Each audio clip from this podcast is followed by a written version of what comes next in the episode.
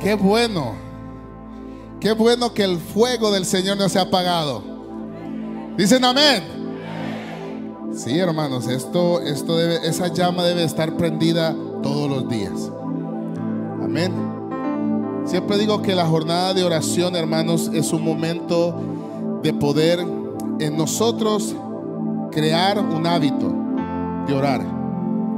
Aquí estuvieron personas por horas orando, adorando al Señor y se dieron cuenta que si pueden hacer eso en su casa por unos 5, 10 minutos, 20 minutos, poner alabanzas y adorar a Dios y comenzar a, poner sus peticiones delante de Él, Dios comenzará a ministrar su vida. Dicen amén, hermanos. Gloria a Dios. Mire, hermanos, Dios lo que hizo ayer aquí lo puede hacer en su casa. El punto es que nosotros esperamos un evento o un mover de, de lo que hizo ayer para poder ser parte de eso. Pero en su casa la gloria de Dios puede descender también.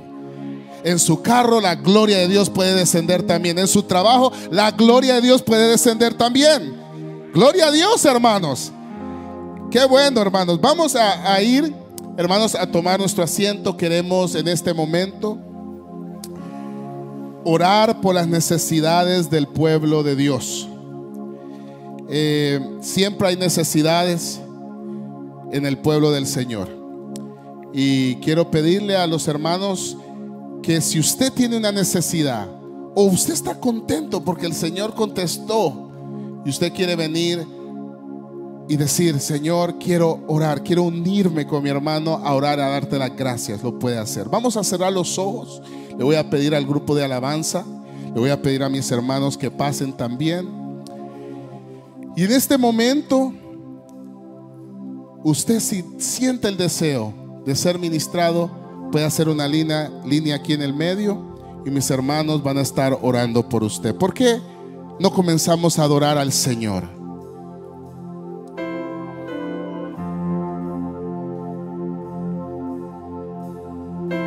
Puede comenzar a pasar en esta hora. Dice la palabra del Señor que la oración del justo puede mucho. No somos justos por nuestra propia fuerza, sino por la justificación que Cristo Jesús nos otorgó.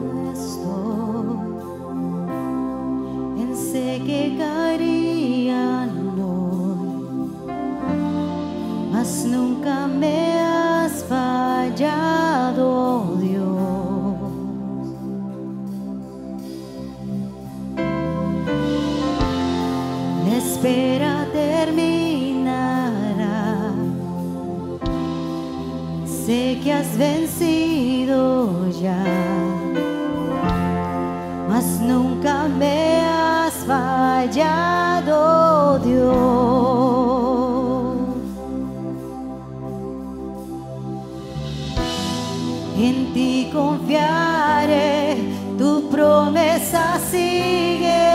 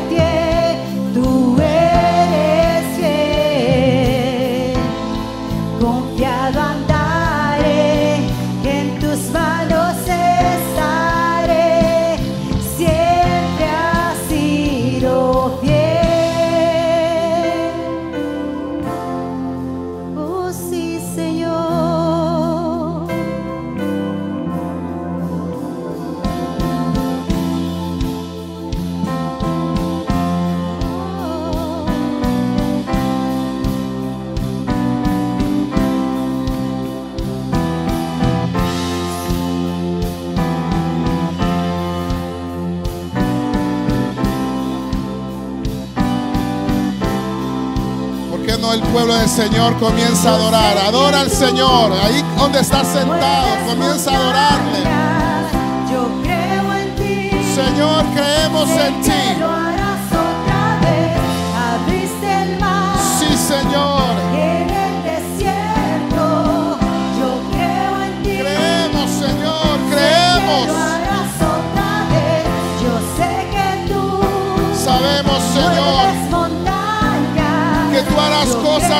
maravillosas.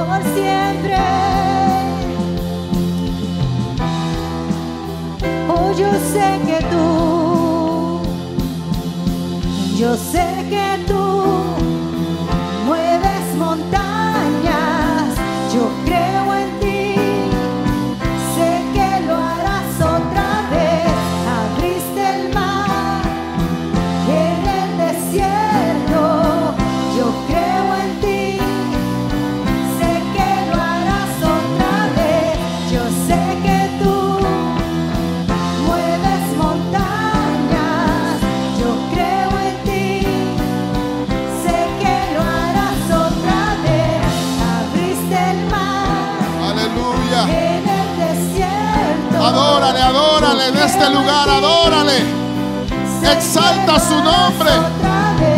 Exalta su nombre. Gracias. Cristo. Gracias Señor, porque tú eres bueno con tu pueblo. Porque tú inclinas tu oído a la oración de tus hijos. Gracias Cristo. Aleluya. Gloria a Dios, hermanos. ¿Cuántos pueden decir gloria a Dios? Vamos a ir a la palabra del Señor. Póngase en pie, por favor. Vamos a ir al libro de Hebreos, capítulo 12. Del 14 al 15 vamos a estar leyendo esos versículos. Libro de Hebreos, capítulo 12, del 14 al 15. Queremos siempre darle la bienvenida a los que se están conectando. También reciban un saludo de nuestro hermano pastor Jorge Peña. Gloria a Dios. Y vamos a comenzar. Ya lo tienen, hermanos. Gloria a Dios. Y dice la palabra del Señor. Seguí la paz con todos y la santidad, sin la cual nadie verá al Señor.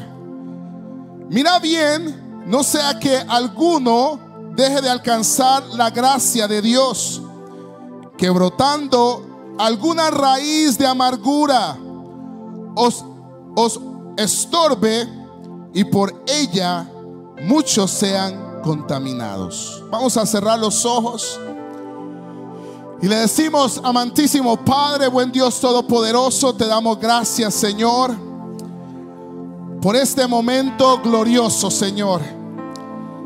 Eres tú, Señor amado, que nos has traído a este lugar no solamente para adorarte, para exaltarte, sino, Señor, nos has traído con propósitos eternos.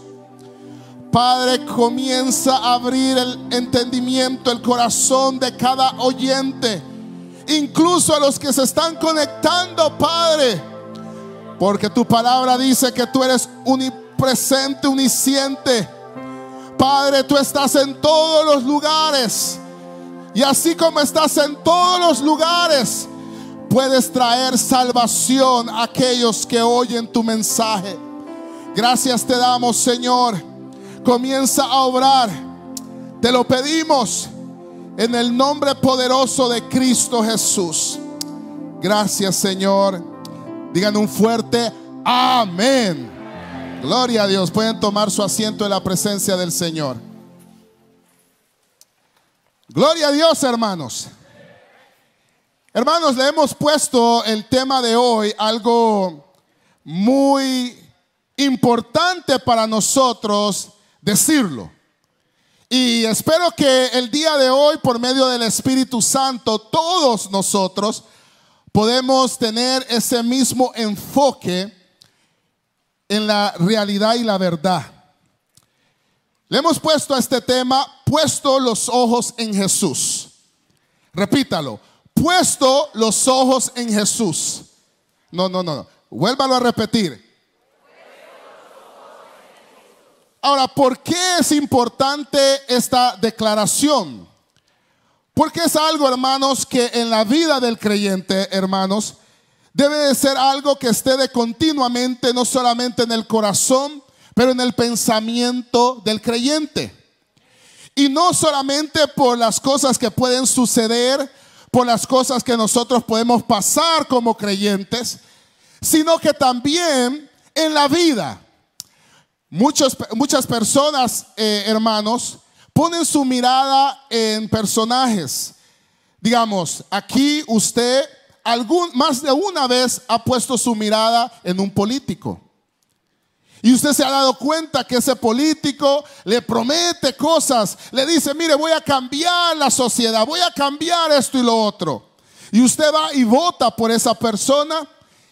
Y después cuando ellos entran a ese mandato que por el voto suyo y de los otros ciudadanos han adquirido, ellos se olvidan del pueblo.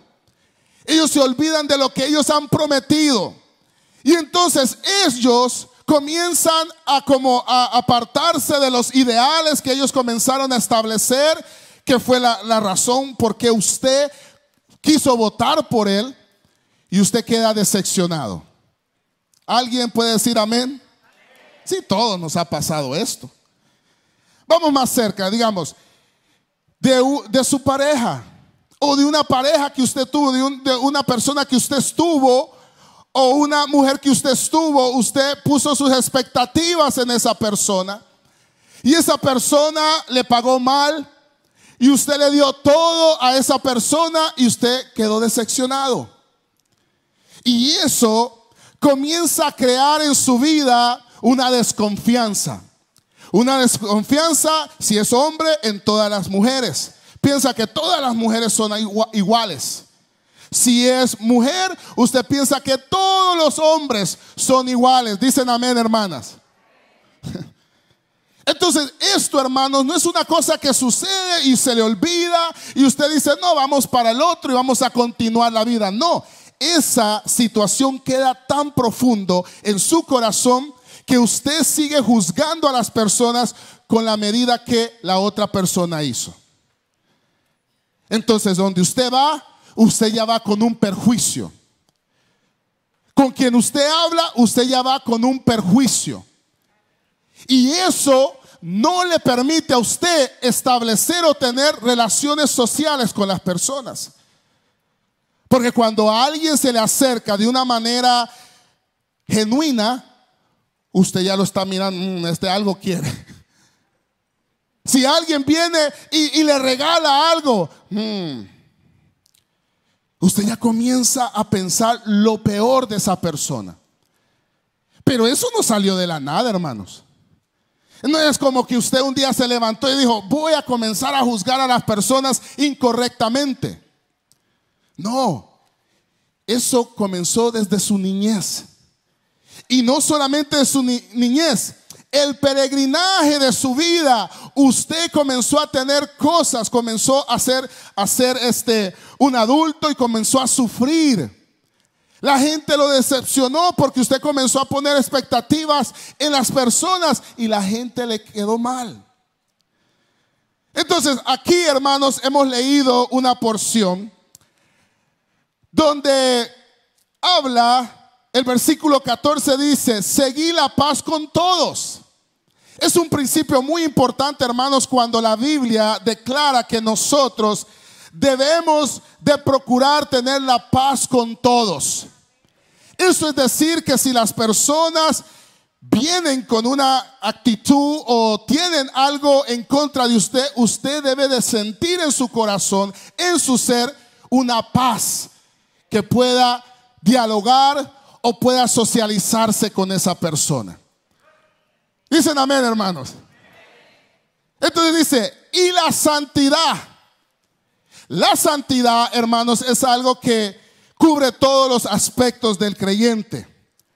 Y es que la santidad no solamente es que usted sea íntegro en, en su manera como usted trabaja, en sus negocios, con su vida como ciudadano, como persona creyente que es, que usted lo mismo que es aquí, es allá afuera.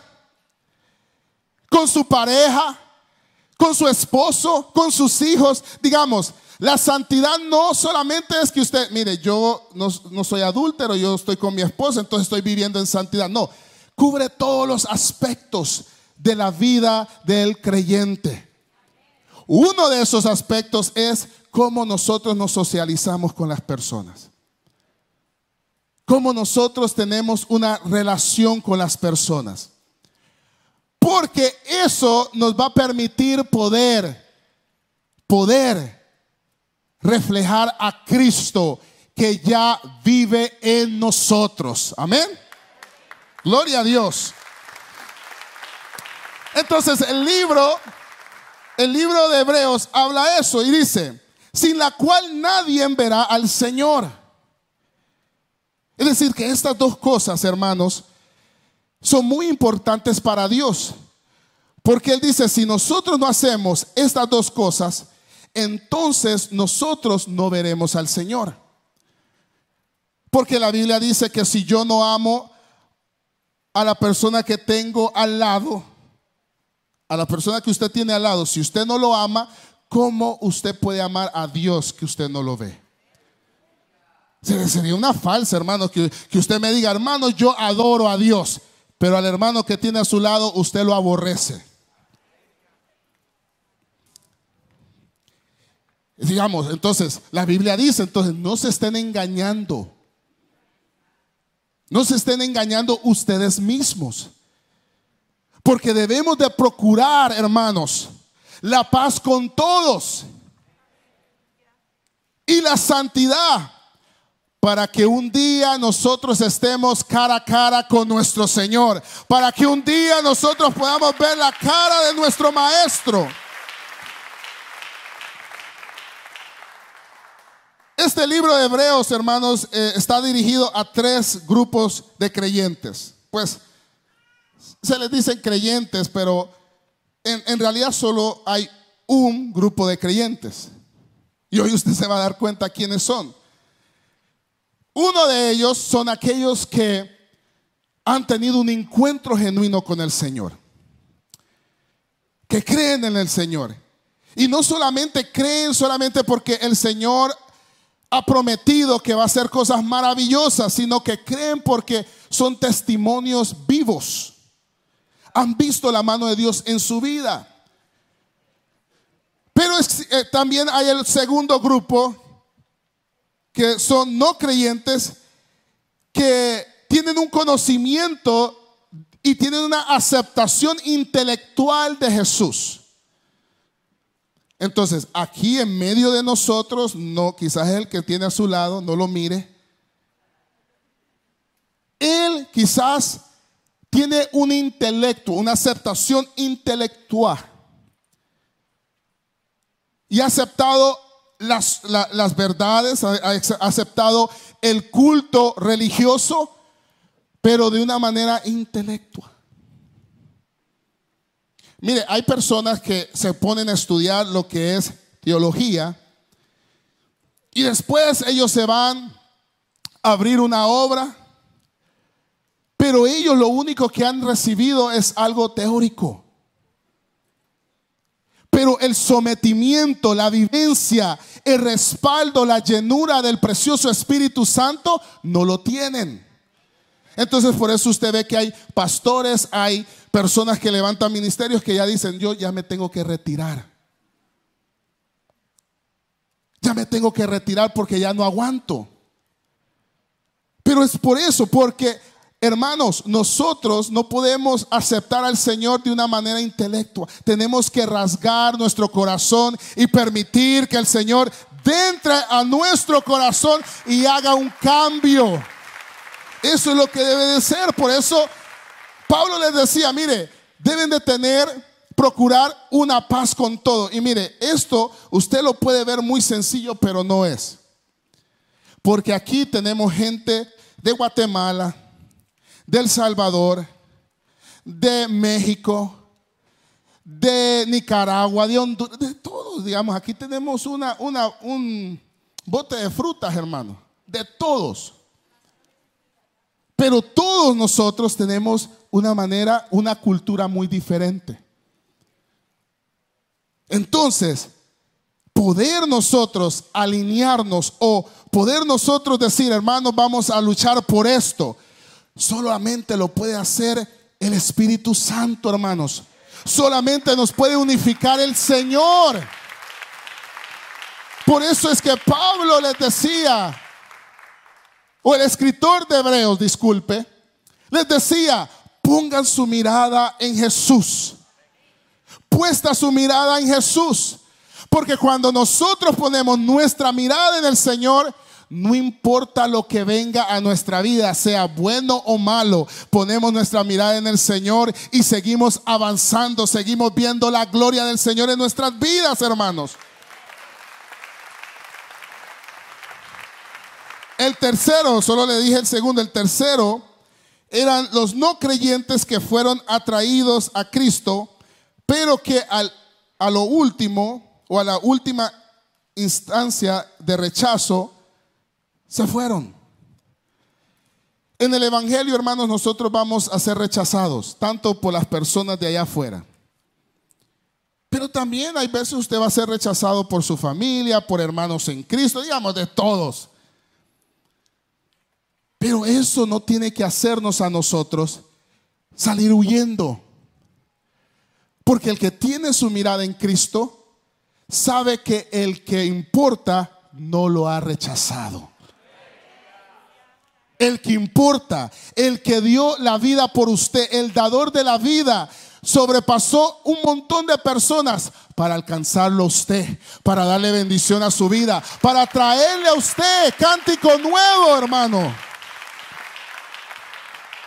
Estas, estas situaciones nos pueden desviar cuando vienen estas situaciones, porque mire, la fe nuestra, esto de decir, hermano, yo pongo mi mirada en Cristo, esto también puede ser algo que cualquiera lo puede decir, hermano. así como hoy en día todos dicen amén. Eso, eso tiene un significado poderoso, pero todos lo dicen. Esto de decir puesta, puesto su mirada en Cristo, debe de ser cuestión, hermanos, que va a ser probado y desafiado. Eso va a ser desafiado. Eso que usted diga, ah, hermano, yo pongo mi mirada en el Señor créame que muy pronto le viene esa prueba. Y mire, las pruebas pueden ser como cosas materiales. Usted comienza a, a dejar sus cosas materiales, las comienza a perder. O puede ser una enfermedad. Una enfermedad puede venir a la persona a, a ponerle duda en el corazón. ¿Será cierto que el Señor me va a sanar? Y comienza la persona a ser que probada en su fe. El rechazo ya lo hablé, pero también la muerte de un ser querido. Hay personas que pueden estar caminando firmemente, pero se muere un padre, una madre, un hijo, alguien de su familia y pierden toda la dirección. Porque ellos comienzan a pensar que, ¿y por qué Dios no hizo algo? ¿Por qué Dios no le salvó la vida? ¿Por qué Dios no intervino? Pero la Biblia dice que el barro no le puede decir al que lo hace, ¿por qué me haces así? Nosotros si creemos que Dios es soberano, entonces todo lo que Dios permita es porque Él sabe la razón. Él sabe la razón. Pero mire hermanos, esto hermanos es algo que lo debemos de vivir. Porque usted le puede estar pidiendo al Señor por un trabajo y el trabajo, mire, está bueno. Usted va a ganar 30 dólares la hora, pero el Señor no se lo da. Why? ¿Por qué? Porque usted lo está viendo solamente para ganar. Pero usted no se pone a ver que eso, ese trabajo, le va a robar la bendición de congregarse ese trabajo le va a robar la bendición de comprometerse con el Señor. Ese trabajo le va a robar el tiempo de poder pasar tiempo con su familia. Entonces el Señor mira las cosas más allá de nuestras propias narices. Nosotros miramos las cosas así aquí al momento. Tengo necesidad. Pero Dios dice, no, yo miro lo que puede suceder. Pero si has puesto tu mirada en mí, sabes que yo voy a proveer por ti. Yo soy la fuente y el que provee por ti.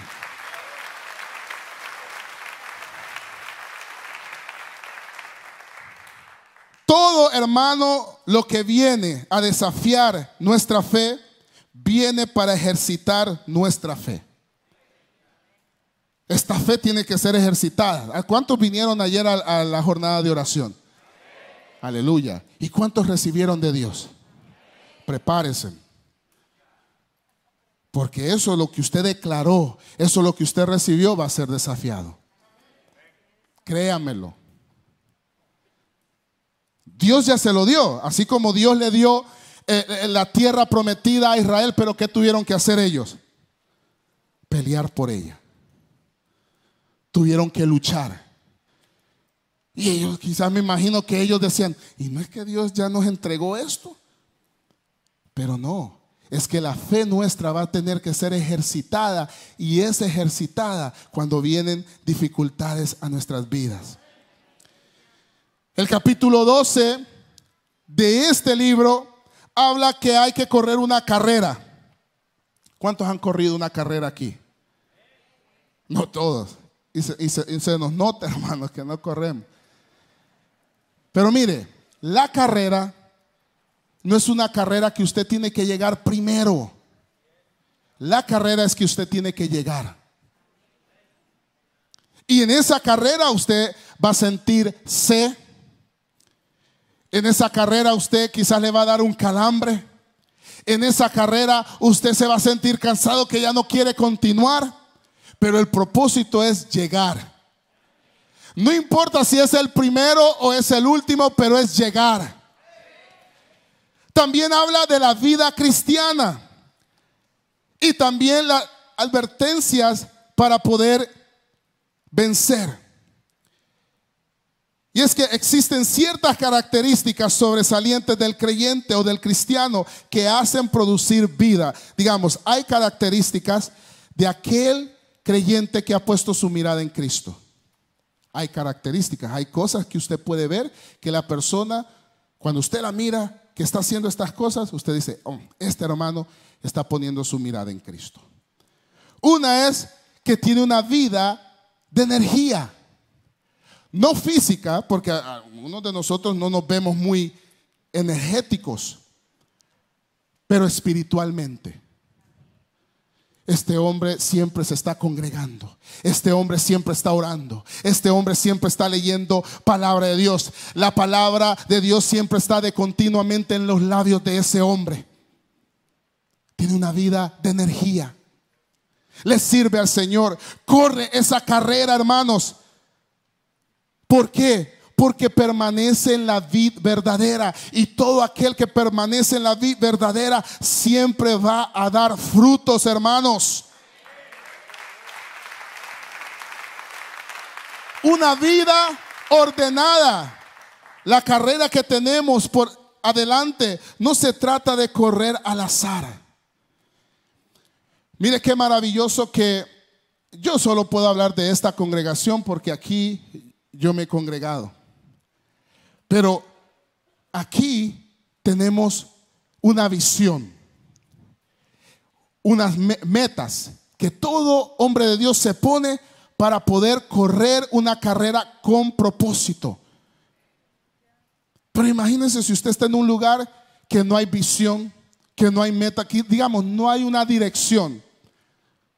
Tullido va a estar ahí usted espiritualmente. Usted ya no, usted va a estar ahí todo y para dónde y qué es lo que va a suceder después. Pero bendito Dios por nuestra congregación, hermanos, que usted sabe lo que va a suceder next. Ahora, ahora, que usted no se quiera comprometer, esa es cuestión suya.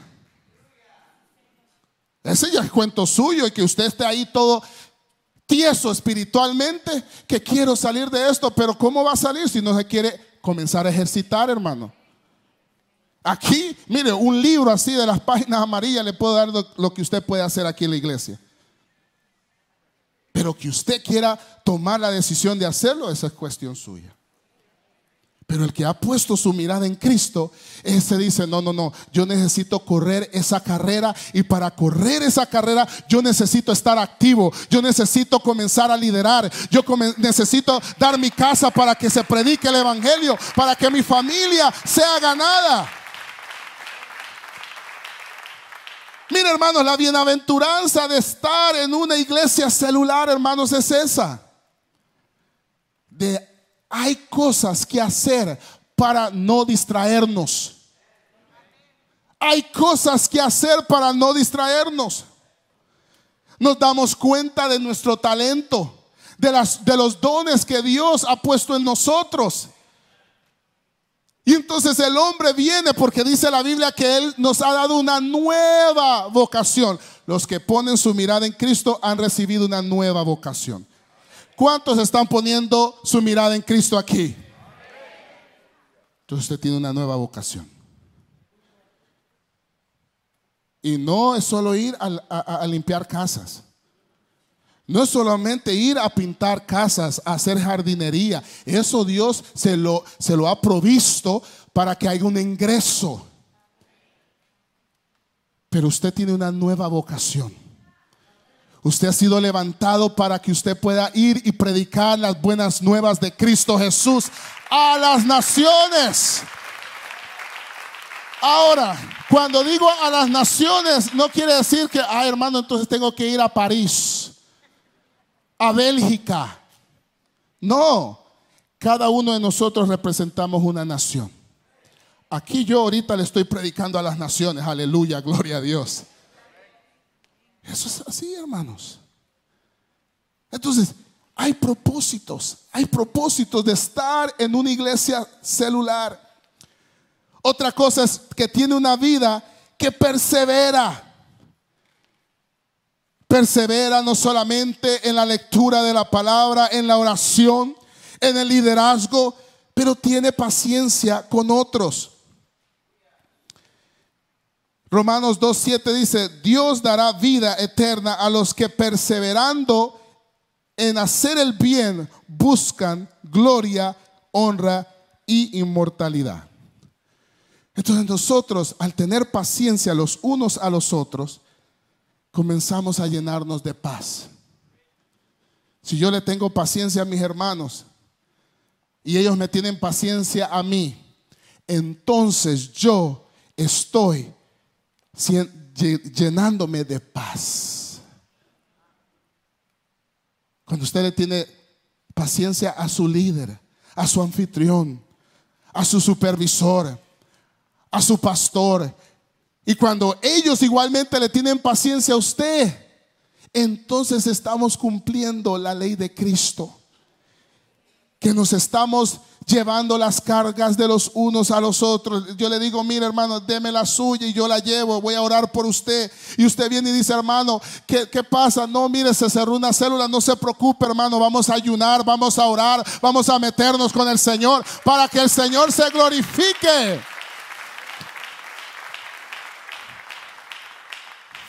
Fíjense que es curioso que cuando en un empleo dejan una plaza, todos quieren esa masa.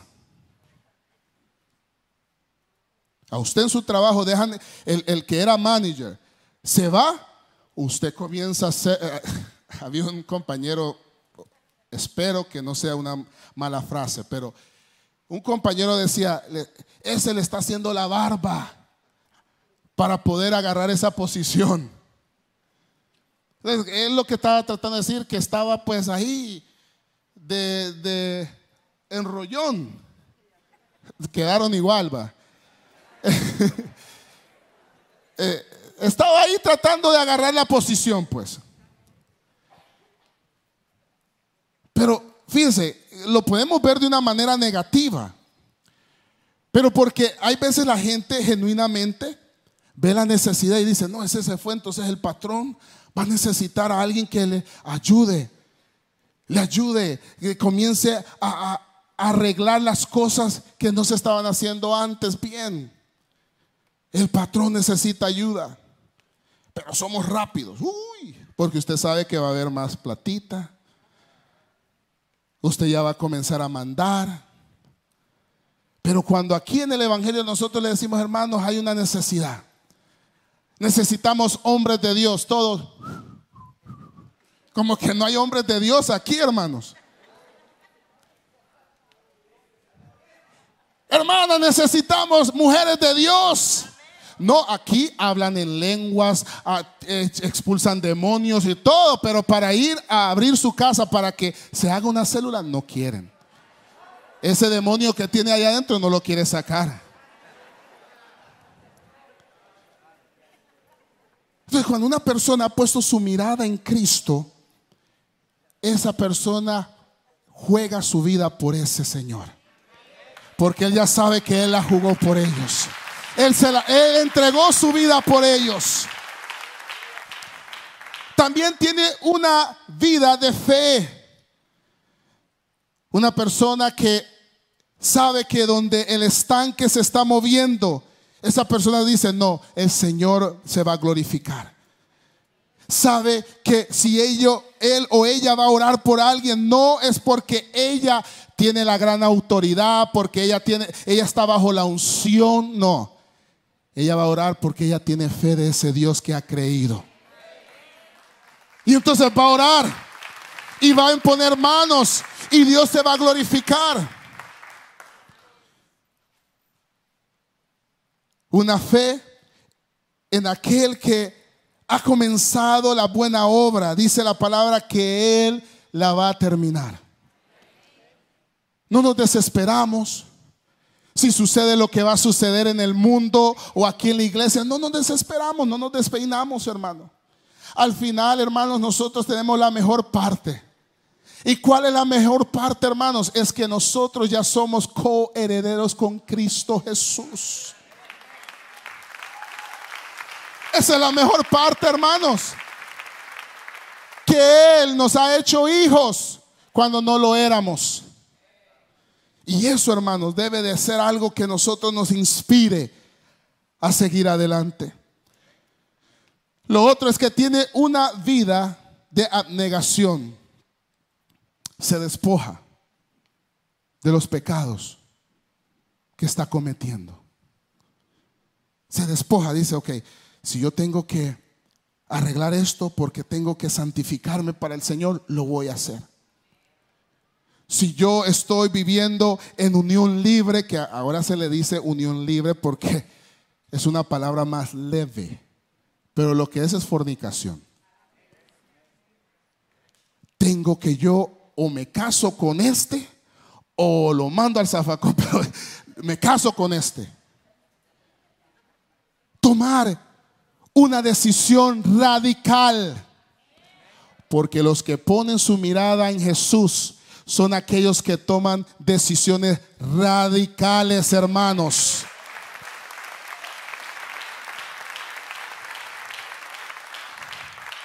Mire lo que dice la primera de Corintios 10, 23 al 24. Todo me es lícito, pero no todo conviene. Todo me es lícito, pero no todo edifica. Ninguno busca, busque su propio bien, sino la del otro. Entonces yo tengo que procurar buscar el bien de ustedes. Ajá, pero no, digamos, la tortilla no solamente es de un lado. Tienen dos lados en la tortilla, ¿sí o no? Ni modo que en un lado esté bien tostadita y en el otro lado cruda. Cómasela así. ¿Sí o no que no? El otro lado tiene que estar tostadita también. Entonces, si hay gotta protect and save. Y me tengo que santificar para ustedes. Ustedes lo tienen que hacer para nosotros también. Así es esto, hermanos. Y lo último es que él daba una advertencia. La advertencia era en esa raíz de amargura. La raíz de amargura, la, la Biblia lo habla como algo que está naciendo o, ha estado naciendo que es cuestión del pecado. Y muchas personas hay veces no quieren comprometerse con el Señor, no porque ellos no entiendan, sino porque hay un pecado en ellos. Hay una raíz de amargura, hay algo que no, nos, no los está dejando soltarse para que el Señor obre en sus vidas. Entonces el Señor dice el día de hoy, y siempre lo ha dicho, ya tiene dos mil años diciéndolo. Seguí la paz con todos y la santidad, sin la cual nadie verá al Señor. Yo no sé cuántos aquí quieren ver al Señor. ¿Cuántos de nosotros queremos llegar a ese momento de ver cara a cara al Señor? Pero debemos de procurar la paz y vivir en santidad. Debemos de procurar hacer la paz con los- el prójimo, no tener disensiones, porque mire, las disensiones siempre el enemigo las va a traer tanto a la iglesia, tanto afuera con su familia, para que no haya paz en su vida. Entonces el Señor dice que Él mira al que es limpio de corazón, al que no guarda rencor, resentimiento con personas que quizás no sean creyentes. Y quizás sí, ellos le hicieron daño a usted. Pero que usted hoy es una nueva criatura. Y hoy usted debe de amar, debes de pelear. Hoy usted debe de ministrar, debes de gritar. Hoy usted debe de aceptar al Señor para que pueda comenzar a aprender a amar a otros como Él lo amó a usted primero. Vamos a cerrar los ojos en este momento, hermanos. Este es un momento donde usted puede meditar sobre su proceder. Si yo hago una pregunta, aquí todos podemos decir que ponemos nuestra mirada en Jesús. Y eso puede ser válido. Pero en realidad tanto usted como el Señor sabe si en realidad usted ha puesto su mirada en el Señor. Porque poniendo su mirada en el Señor implica muchas cosas. Implica que usted tenga paz con todos. Implica también que usted viva en santidad, que viva apartado de la maldad, apartado de todas las cosas que no le agradan al Señor. Todas aquellas cosas que no le agradan al Señor son cosas que destruyen al ser humano. Yo quisiera en este momento adorar al Señor y después de eso vamos a hacer un llamado a los pies del Señor. Pero yo quiero que usted en este momento comience a adorar al Señor. Este es un momento sublime. El Espíritu de Dios está en este lugar. ¿Por qué no se pone en pie? Póngase en pie. Tenga ánimo para adorar a Dios. Sí, Señor.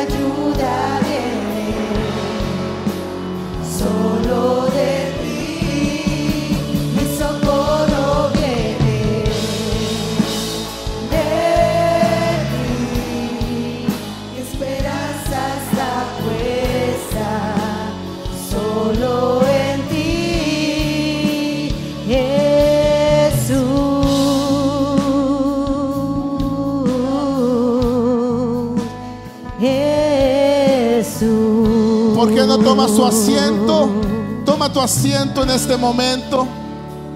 Y yo quisiera hacer una invitación en esta, en esta hora. Si hay alguien que quiere entregarse a Cristo Jesús como su Señor y Salvador, puedes levantar tu mano, pasar aquí al frente. Yo quiero orar por ti. Si hay alguien que quiere entregarse a Cristo Jesús como su Señor y Salvador, puedes levantar tu mano y yo quiero orar por ti. Solamente el Señor sabe qué luchas, qué pleitos tú tienes con tus familiares, con tu esposa. Pero el Señor dice, es necesario tener paz, es necesario tener paz. Y la única forma es cuando nosotros venimos a Cristo. Venga, quiero orar por su vida. Gloria a Dios. Hay alguien más que quiere, gloria a Dios, gloria a Dios. Alguien que ya está cansado de estar en pleitos, en argumentos, en odios. Hay odios de muchos años. Hay raíces de amargura de muchos años. Sí, ellos tuvieron la culpa, pero hoy el Señor te dice, yo, si vienes a mí, yo te daré, yo te daré la abundancia de amor, la abundancia de amor para amar a aquellos que te ofenden. Si quieres entregarte a Cristo Jesús, ¿por qué no levantas tus manos y dile, Señor, aquí yo estoy, aquí yo estoy? Señor, si quieres entregarte al Señor, levanta tu mano, yo quiero orar por tu vida. Igualmente si te quieres reconciliar, quizás fuiste creyente, pero un rechazo en una iglesia o pusiste tu mirada en el hombre. Debes de ponerla en Cristo, en el autor y consumador de nuestra fe. Fallaste, huiste, pero hoy el Señor te dice, regresa. Aquí yo estoy para extenderte mis brazos, para abrazarte, para amarte, para vestirte para darte anillo de honra. Este es el momento que puedes reconciliarte con el Señor. Hay alguien que quiere reconciliarse con Cristo. Puede levantar su mano. Yo quiero orar por tu vida. Este es el momento que el Señor ha preparado. Él ha hecho este día para que tú puedas no solamente ser libre de esas ataduras satánicas, de esas ataduras que te tienen que no puedes vivir, no puedes socializarte con alguien. Hoy el Señor dice, basta ya de correr. Quiero llenar tu corazón de mi presencia. Hay alguien que se quiere entregar a Cristo o quiere reconciliarse. Voy a hacer este último llamado. Puedes levantar tu mano. Yo quiero orar por ti. Ven, ven, gloria a Dios. Gloria a Dios. Aleluya. Alguien más. Alguien más es que el arrebatar el reino de los cielos es de valientes. Esto de decir, sí Señor, necesito de ti, es de valientes, es de valientes, es de personas que reconocen que el soberano Dios es poderoso, es grande, es grande para hacer muchas cosas en medio de su pueblo. Hago esta última invitación.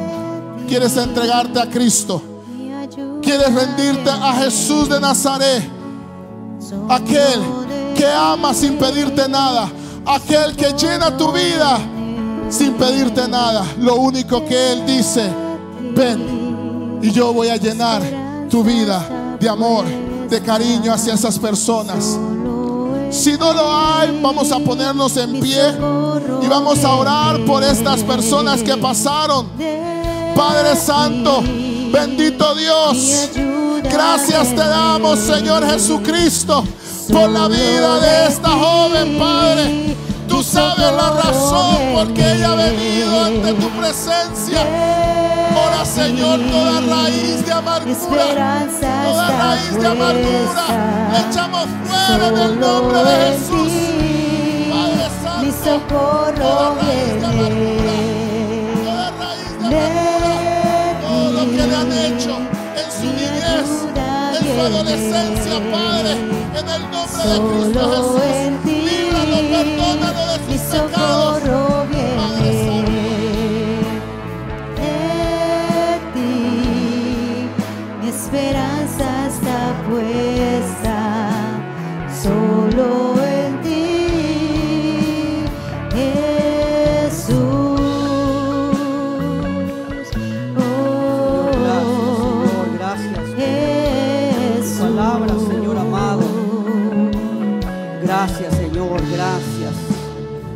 Que hoy se entregaron también, Señor amado. Gracias, Señor, gracias.